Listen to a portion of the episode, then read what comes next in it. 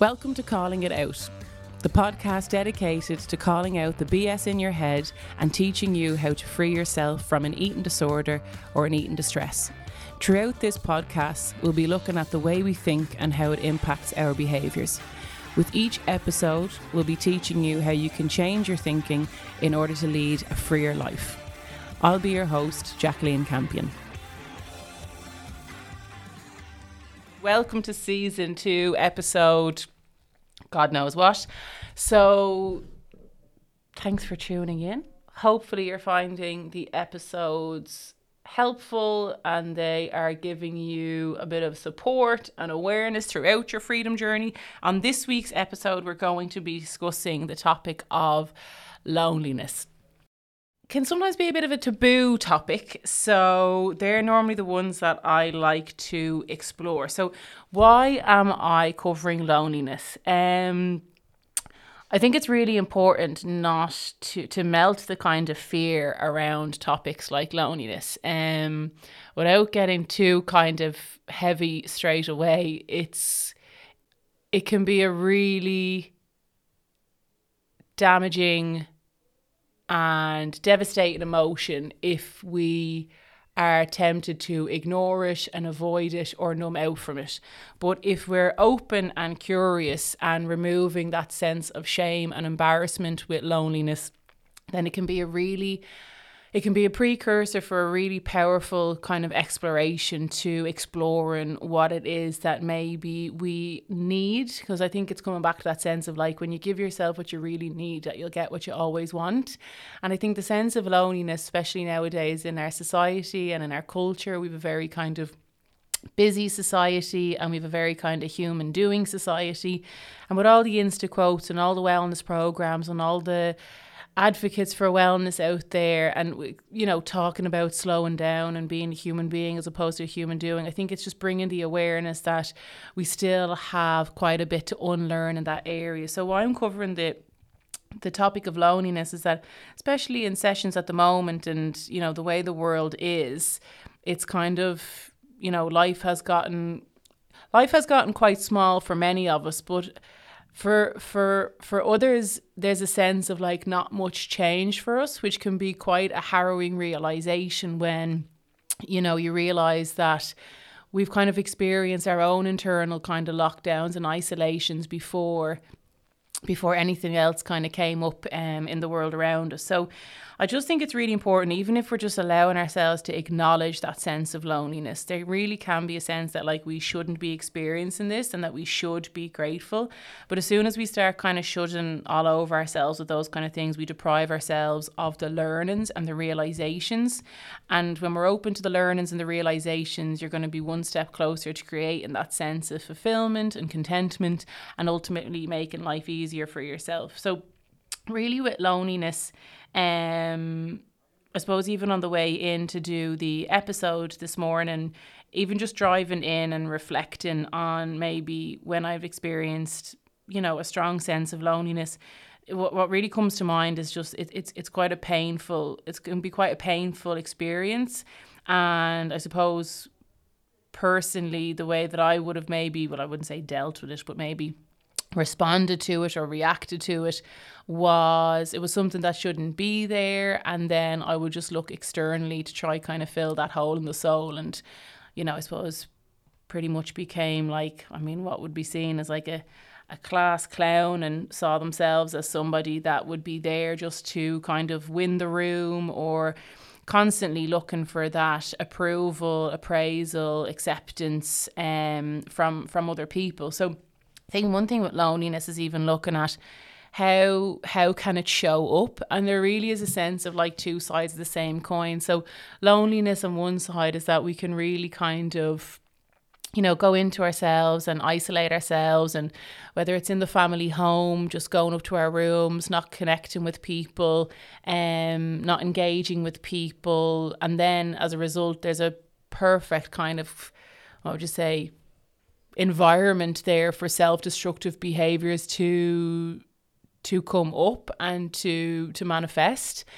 So there's one sense of loneliness of that like where you slowly start to see yourself or somebody just kind of move away without any kind of explanation or expression. And i think that's one thing as well even with loneliness is there's such a deficiency in honest expression especially when we're experiencing emotional distress and eating distress. It can be really challenging to learn how to actually openly express ourselves about what's going on for us because of that maybe shame or embarrassment or what shouldn't be there.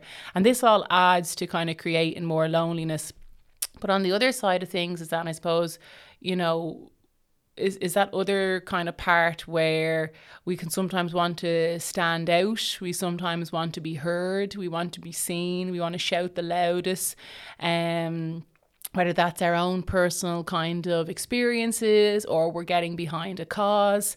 And i think that's really important to just kind of look out for especially you know we do have i would say particular awareness but sometimes it can be almost like the superficial awareness that you know online, our presence online, how we express ourselves online, how we speak, the language that we use, the tonality, our intention. There can be a lot of negative narcissism. And when you are very much so wrapped up in your own life, your own thoughts, your own mission, you could be part of a cause that you're very much so maybe taking personally I suppose you can get that kind of information to how you kind of react. You can be very defensive, or you can wrap your identity into something that you are fighting for. And this is kind of like, I suppose, a bit of a new age adaptation of, of loneliness and what we kind of, you know, even in terms of like our our status, our, our social status, our our achievements, our achievements and, and, and things that we kind of, I think, when you notice somebody who's speaking a lot about what they're doing and what they're doing so well and how great things are going for them and how, how wonderful things are in life in their relationship or with themselves or when you kind of hear this kind of constant re, kind of almost like reassuring themselves and almost trying to kind of justify how great something is going for them it gives us a lot of information on like what's actually being expressed underneath the underneath the words that are that are underneath what we're actually kind of hearing what's actually being said here. So loneliness can be somebody in their room alone not speaking to anybody else or it can be the complete kind of opposite side of the same coin where it's somebody really making sure that their presence is known, whether that be in a social situation. And I suppose, you know, personally, that definitely would have been my personal experience. I mean, if you're on the outside looking in, it probably would have looked like that. If I was a bar of chocolate, I'd eat myself up, no problem. So, you know, that kind of pressure to be fo- perform. And I think on the previous episodes talking about pressure. Um, it's important to even kind of take that into account that, that that the way that we're living our lives if there's a lot of pressure there if there's a lot of busyness there um you know nowadays we've so much choice and we've been re- well you know, before like all those bits and bobs are happening. But as the world kind of opens up, you know, compared to maybe 10, 15, 20 years ago, there's so much choice. You can go anywhere, you can do anything, any activity, any language, you know, everything is so available to us. And there can come with that that sense of kind of pressure that we spoke about in previous episodes. And when we get really involved in a lot of these external things, and I can see that quite happen quite a lot especially um but kind of across the board with different generations that the more that we're doing, the more we're the, the more we're kind of yeah, the more that we're doing, the more we're stepping into that human doing and stepping away from that human being, which is creating much more disconnection, you know, from ourselves. We're often not allowing ourselves to stop and reflect and say, like, is this what I value? Is this what I would like to do? Or is this what I think I should do? So just really tying it into the previous kind of topics of pressure and and just kind of yeah, just taking note that especially now when the world is reopening and there's going to be there's going to be a lot of organized connections there's going to be a lot of organized fun and you're going to hear it maybe a lot about like you know slow down take a deep breath put boundaries in place and slowly integrate ourselves.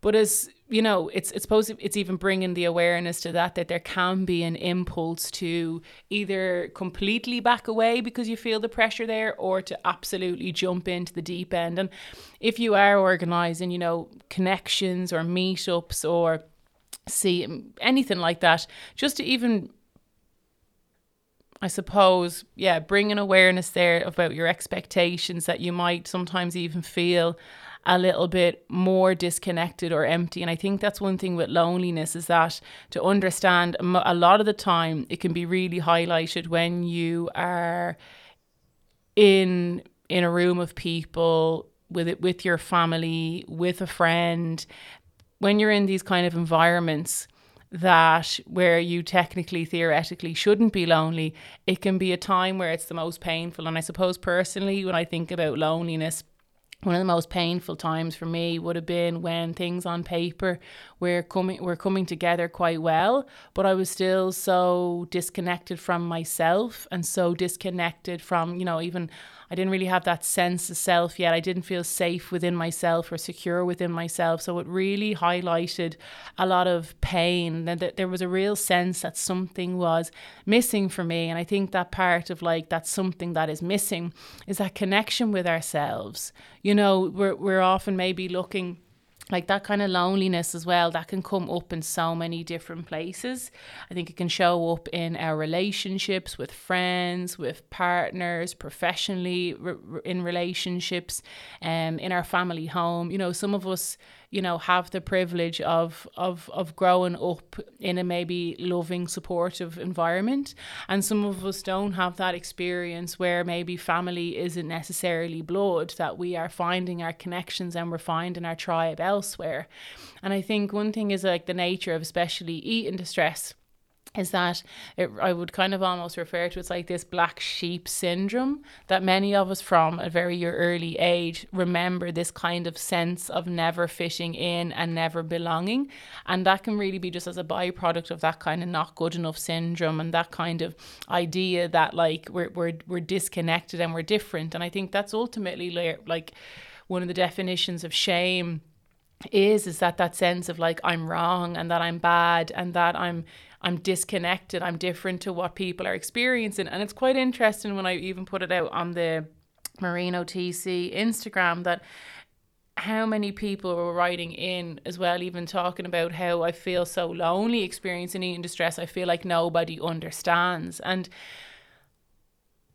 almost this kind of visual where like you know you're within your own kind of glass case on the outside looking in on the rest of the world. And i think it's even bringing awareness. That can be like an automatic unconscious experience for us from a young age but sometimes, as well, with the nature of eating distress, is that it doesn't always, we can sometimes stay in that and that like nobody understands and it's quite hard for us. So, even just finding that balance of like acknowledging that sense of disconnection, acknowledging that sense of loneliness.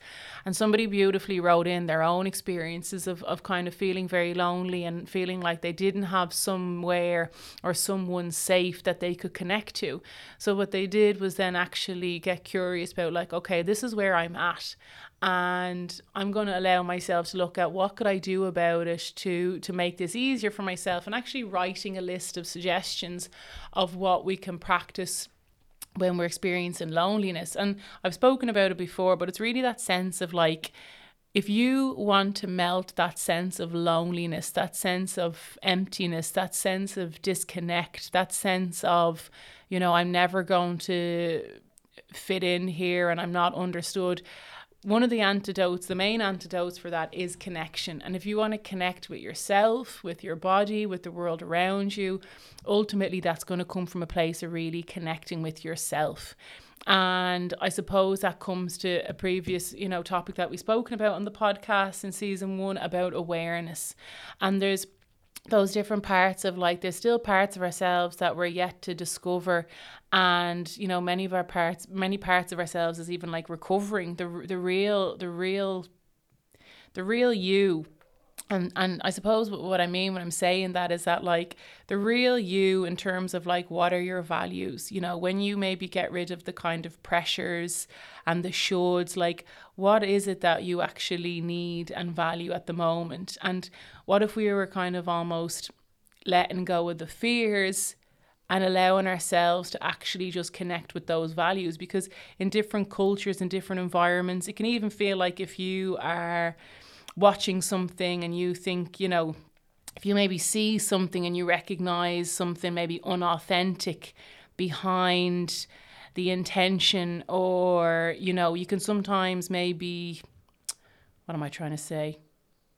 It's like even for want of more psychological psychological jargon, if you're watching something or seeing something happen on a personal level or a universal level where there's a sense of like you can, suppose I want to say you can smell a rat, that you can see that something is sinister, you can see that something is unauthentic, you can see that yeah, things are not what they seem, whether that's on a personal or universal level. There can be another side where you sometimes think, is just is this just me?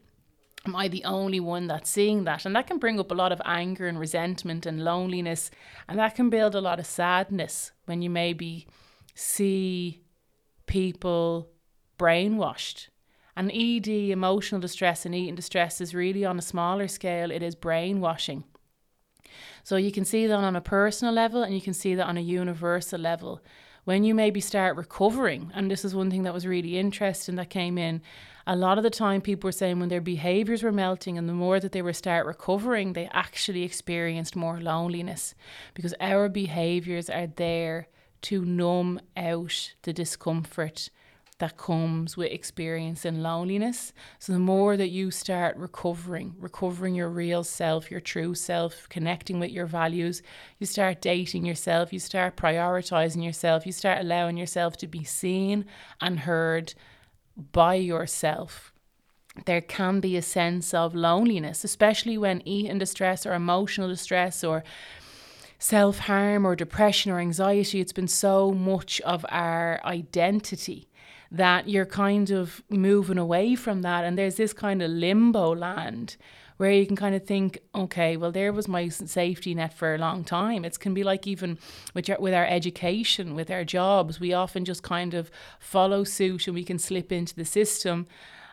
But when we start recovering, we can start questioning things. And that can be either terrifying or it can be liberating. So, with loneliness, it's an opportunity, as always, recognizing maybe not straight away jump into the default of criticism and that it's wrong, but that it's information and it could be a calling to look at something deeper. You know, where that sense of fulfillment, recovery is not about being happy.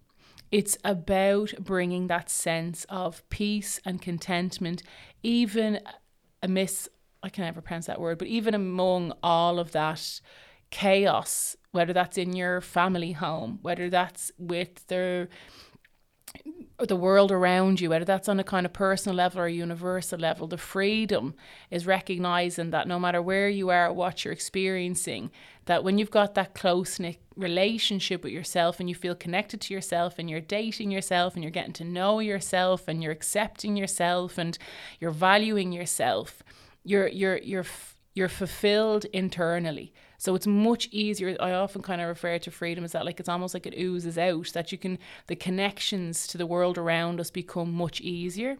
So if you are in a place that you have removed the fear and shame or embarrassment, that there is a sense of loneliness, which is ultimately just a sense of disconnection now, our favourite question, as always, is what can we do about it?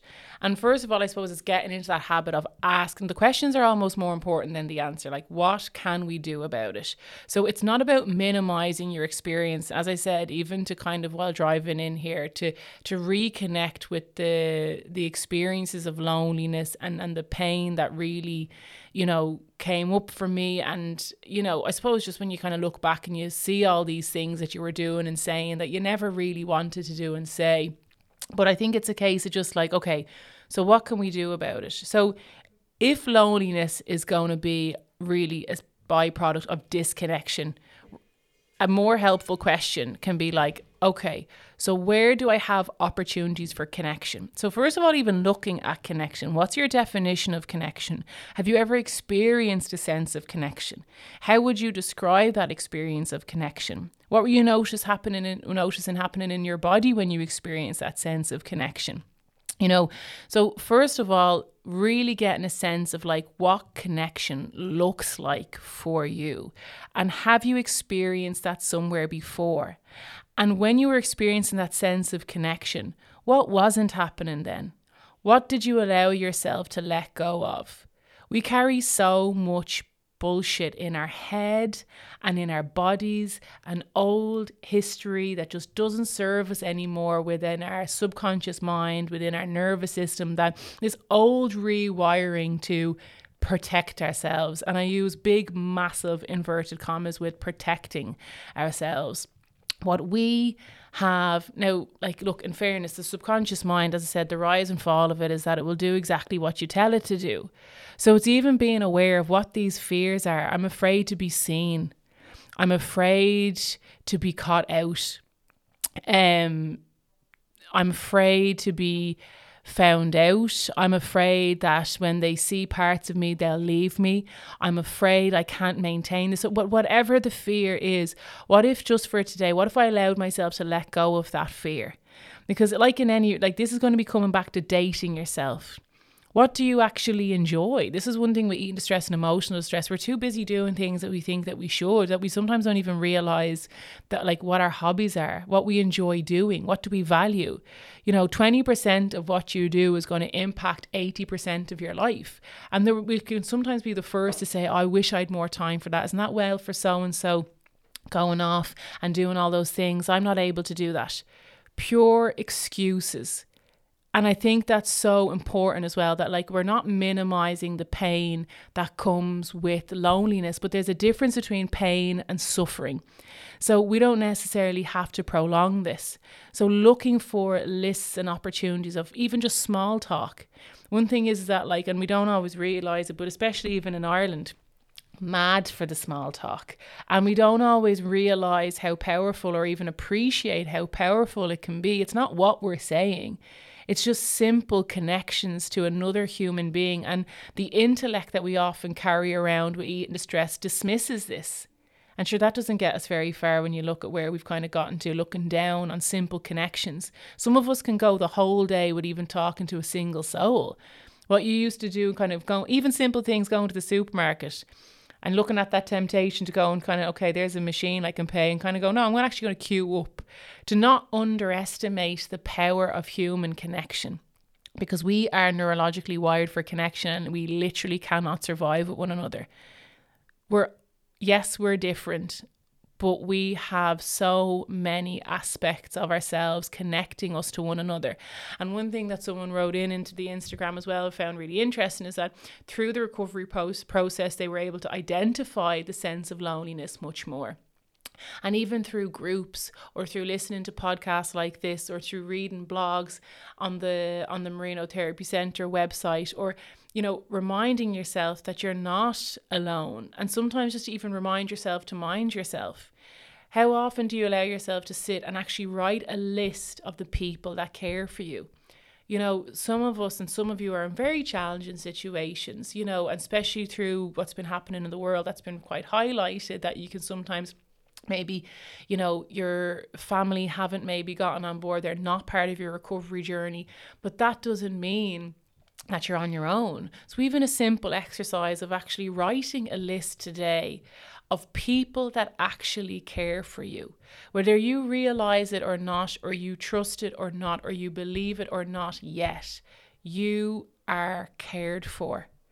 People want to be in your company. And you don't even need to know why. I used to ask myself that all the time. Why do people actually want to hang out with me? That's not for you to decide. So get out of get out of other people's heads. But actually writing a list and just having that somewhere where you can see it on a daily basis that you're cared for, that people want you in this world. Because unfortunately, loneliness loneliness can lead us down a very slippery path that nobody ever has to go down. You're cared for, you're loved. You if you feel like you haven't found your tribe yet, if you feel like you haven't found someone or somewhere, whether that's just nature, whether it's the ocean, whether it's the trees, whether it's, whether it's the forest, whether it's somebody, if you haven't found that yet, trusting what would that look like? What would that even feel like? What would that experience be like for me if I found someone that I was trusting, somewhere where I felt safe? Or maybe you already have that space. Where do I feel safe? Where do I feel connected? And come into the body and even anchor in that because those experiences we can we can carry those with us when we're going on our day to day kind of errands, that sense of safety and security. So a question was sent in to the Marino TC Instagram, which once again can't thank you enough for sending in these questions and the feedback, especially for today's episodes. The level of openness and vulnerability that really comes with sending those in is just a level of courage never ceases to amaze me and genuinely is really inspiring. So thank you for sending it in. One person was actually asking about how do you actually approach, you know, either a parent or a carer when you want it to kind of, I suppose, sharing with them your experiences. So there's a, there's there's kind of two things with this is that like there can be simple ways of doing that. Do you know? I suppose with eating distress, there's still because we're still there's so much to understand about it, and when you're personally experiencing it as well, there can be a lot of challenges. But across the board, whether it's emotional distress or eating distress, I think it's even with the language is that like one may be thinking about what you hope to get from that conversation. Some of us have people in our lives, and this is one thing. So maybe yeah, what do you want to get from the conversation? So looking at the expectations because what is it that you want to come away with? And what is it that you want to share with them? So it's much easier to express and talk to somebody about what you're experiencing when you have a greater understanding of what you're experiencing. So sometimes as well, we can be so kind of, let's say, keen for other people to understand. So first I would look at the other questions that like okay, what's your understanding of what you're experiencing at the moment? Is it a sense of loneliness? It is a, is it a sense of distress? Are you finding things challenging? Do you find things challenging with your body? Do you feel overwhelmed around food? Do you feel a lot of red thoughts and a lot of self limiting beliefs? So, even just kind of getting pen to paper and even thinking about what's my understanding about what's going on for me at the moment, and even thinking it, inking it to get that clarity. Parents, carers, friends, guardians, they're all human beings, so they're all fabulously imperfect in their own way. So, I think it's important as well to kind of look at our expectations. You know, some of us have people in our families that are willing to learn. So that, you know, that can be, you can be really lucky in that way. Some of us have friends that are willing to learn.